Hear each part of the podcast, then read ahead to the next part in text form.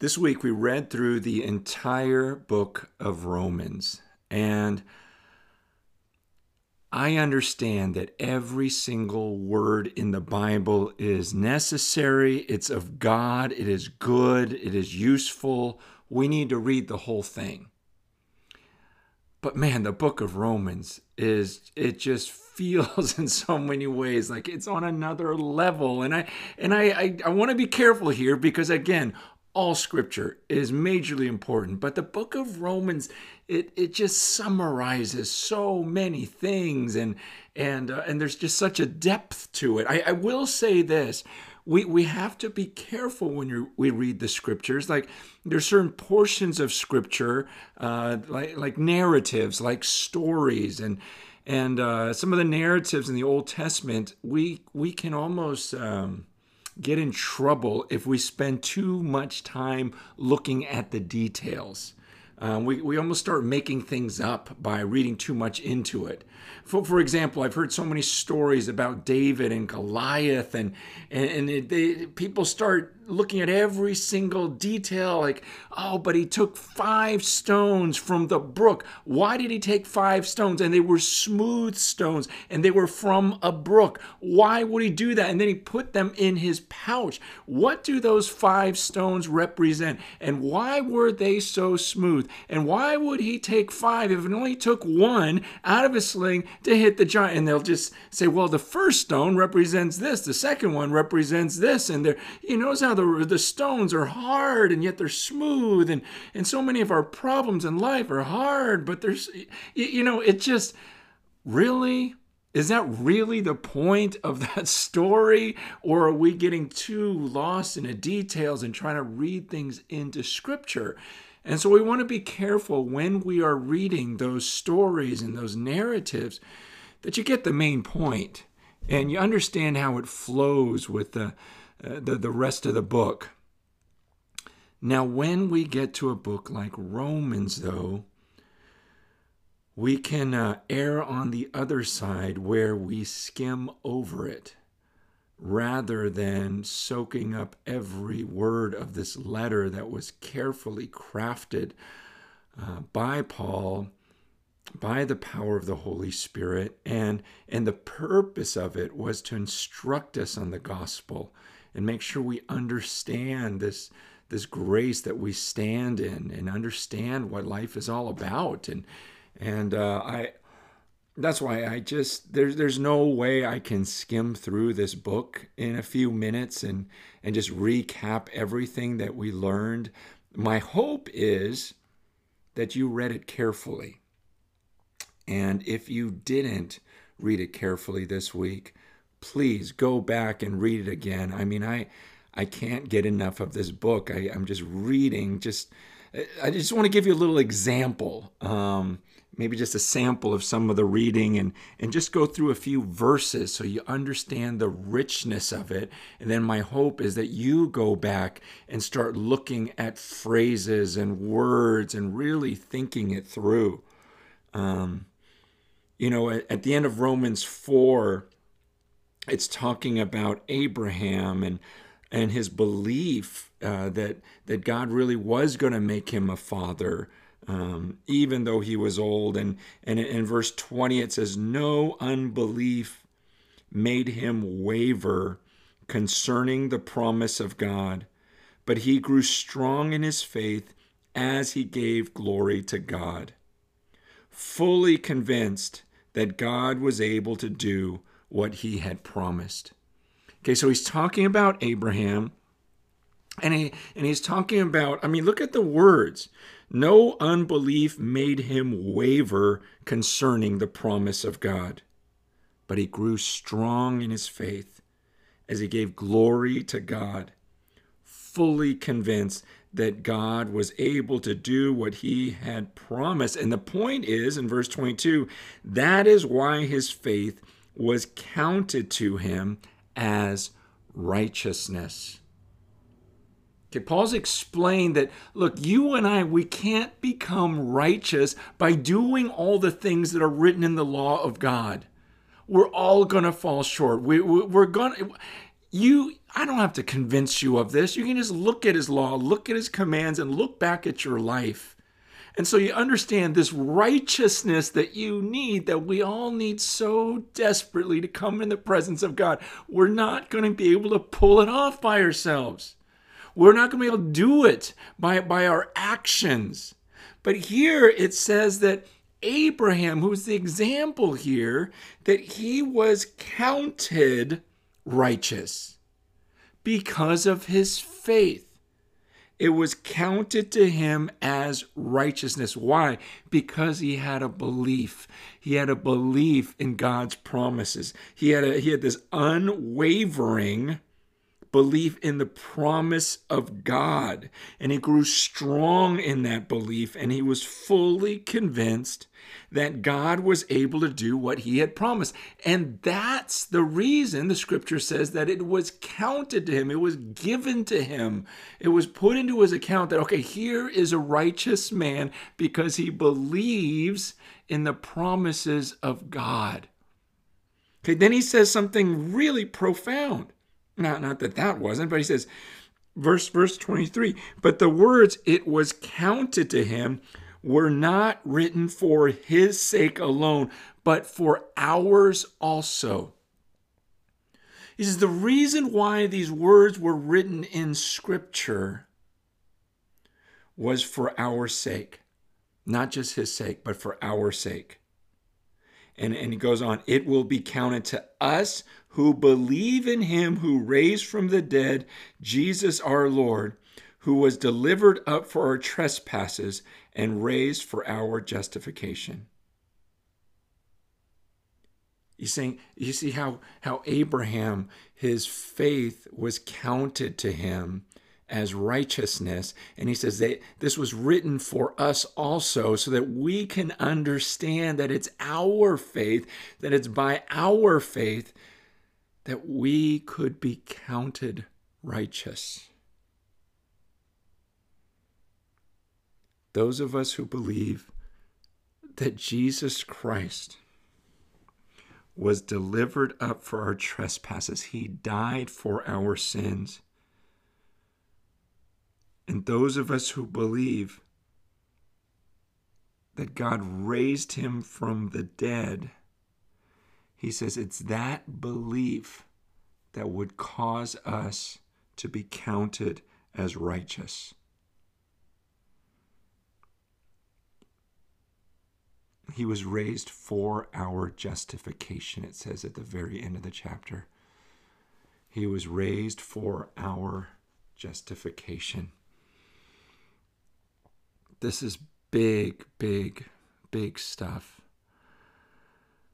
I know many of us, when we were younger, we prayed a prayer and believed that Jesus wiped all of our sin away but we can just go on in life and just believe it was something that was done. And then we go through life and we have our ups and downs. And and there's days when things are just so horrible or we feel like they're so horrible. You ever get that? Where where where something in your life and maybe it's happening to you right now a problem you're dealing with is just so massive in your mind and you you're consumed by it. You can't think about anything else well, it's because we're not focused on these truths. It's because we're not meditating on the words of, of, Romans.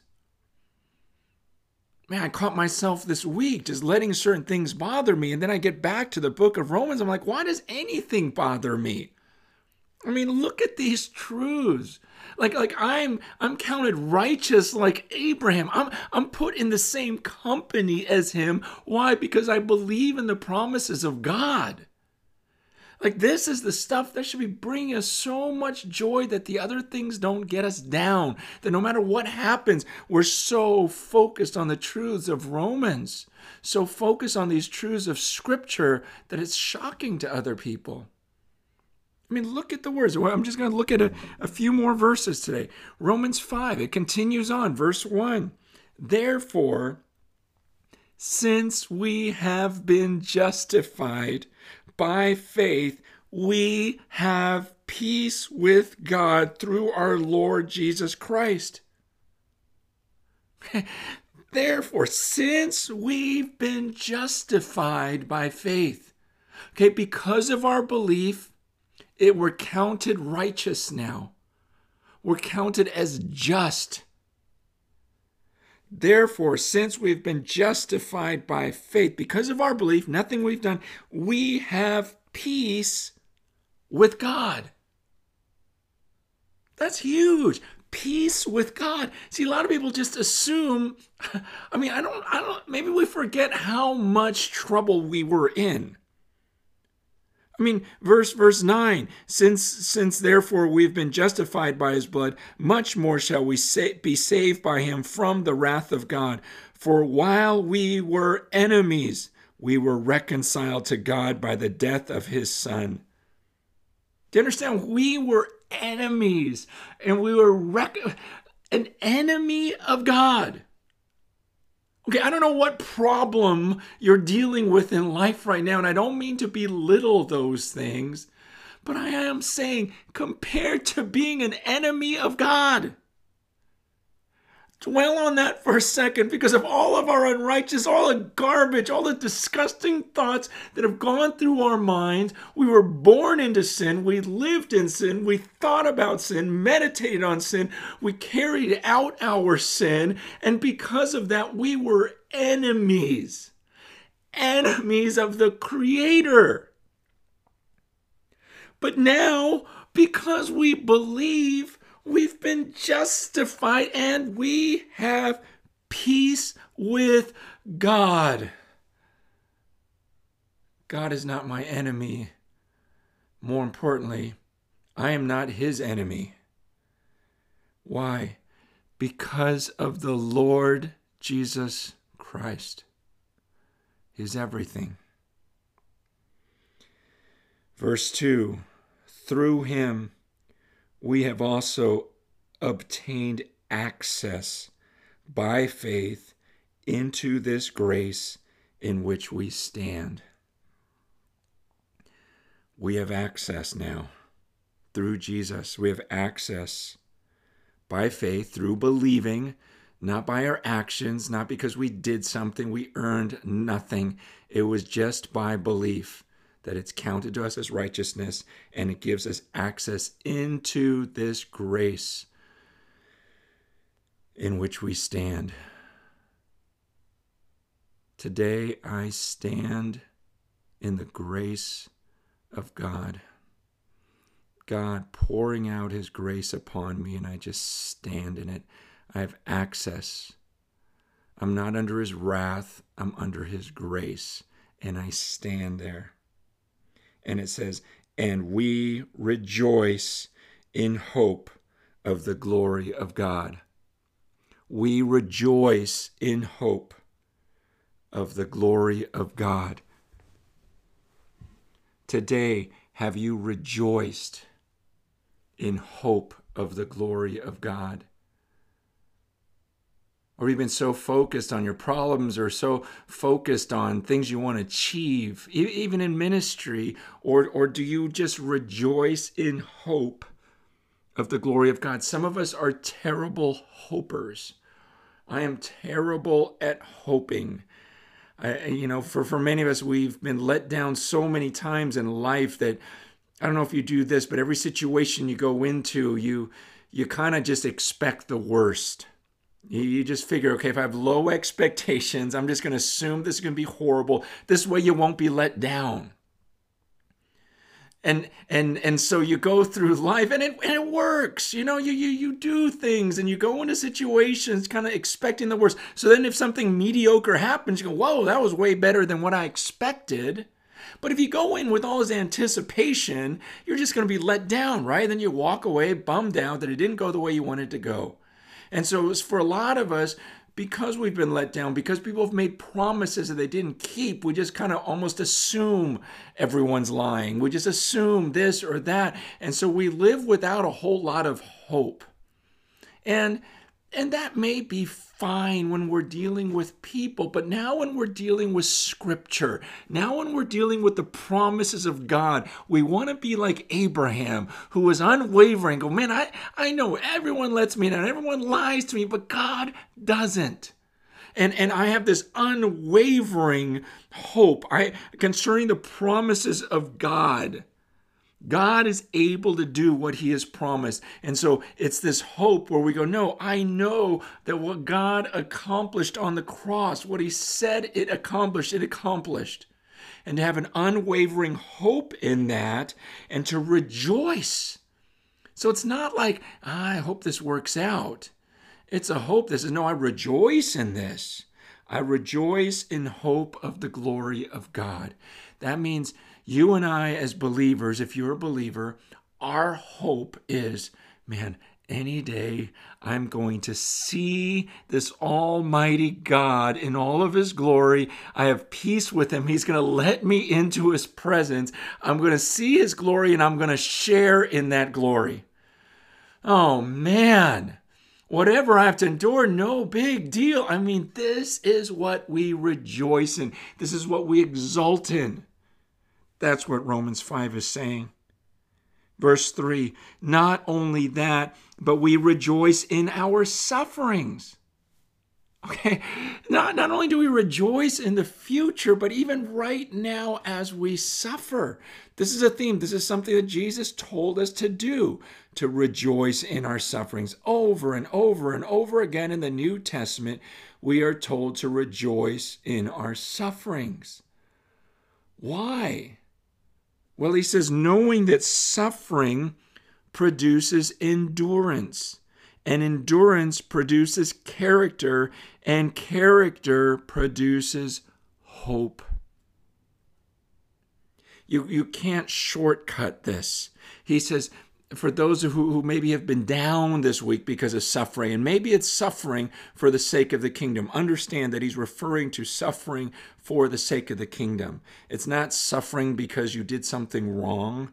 It's the idea of this suffering, knowing that suffering produces endurance. There's just suffering on this earth. There's suffering on this earth, and that's included here, but the suffering is really about our lives as believers we're going to suffer for what is right. And the Bible says we should rejoice when we suffer for what is right. In fact, any type of suffering produces endurance. You can't endure you can't be a persevering person unless you've gone through suffering. So he says, just like you rejoice in your future glory, you rejoice in, in the hope of the glory of God, now you rejoice in your suffering, knowing that suffering is producing an endurance in you. And then it says, endurance produces character. Don't you want to be a man or woman of character? That doesn't just happen, it happens through suffering. And as you suffer, you don't give up, but you endure. And it's that type of endurance that produces character. And it's character that produces hope. So, those who don't hope in the glory of God, it could be because you're not suffering and persevering through your suffering and developing a character and a character that produces hope. And then in verse 5, I love this. And hope does not put us to shame because God's love has been poured into our hearts through the Holy Spirit who has been given to us. See, this is why I'm saying you can't just breeze through the book of Romans. Every single word, hope, does not put us to shame. Okay, you know how other times when you hope for something, you know, you put your hope in someone else, it you can be put to shame, can't you? You can be let down, you can look foolish, but he says, no, not not with God this type of hope, we're not going to be put to shame. There's going to come a day when we realize it was so worth it. We will not be put to shame. God accomplishes what he promises, he is faithful to his promises. And he says, Hope does not put us to shame because God's love has, he, it has been poured into our hearts through the Holy Spirit who has been given to us. It's a deposit of something that's already happened. Like, we don't have to wonder, is this really true? Is this really going to happen? Because He gives us His Spirit now. And it's His Spirit who convinces us of His love. It's through His Spirit that God's love is poured into our hearts. See, so much of this is about what God has done internally in you. That's why when you hear the scriptures, when you read the scriptures, it just ignites something inside of you because the Holy Spirit has poured God's love into your heart to where you can believe it and know it and rejoice in it. That's why we emphasize week after week on this podcast get alone with God. Don't just hear the word when you're at a gathering and someone teaches it. Don't just listen to other people teaching the word of God. Get alone with Him. Get alone with Him and thank Him. Sense His Holy Spirit pouring out God's love into your heart. Be alone with the Word and let it just come alive with just you and God in the room. I don't know what you're dealing with this week, but I'm just saying take your mind off of it and spend some time rejoicing in hope of the glory of God.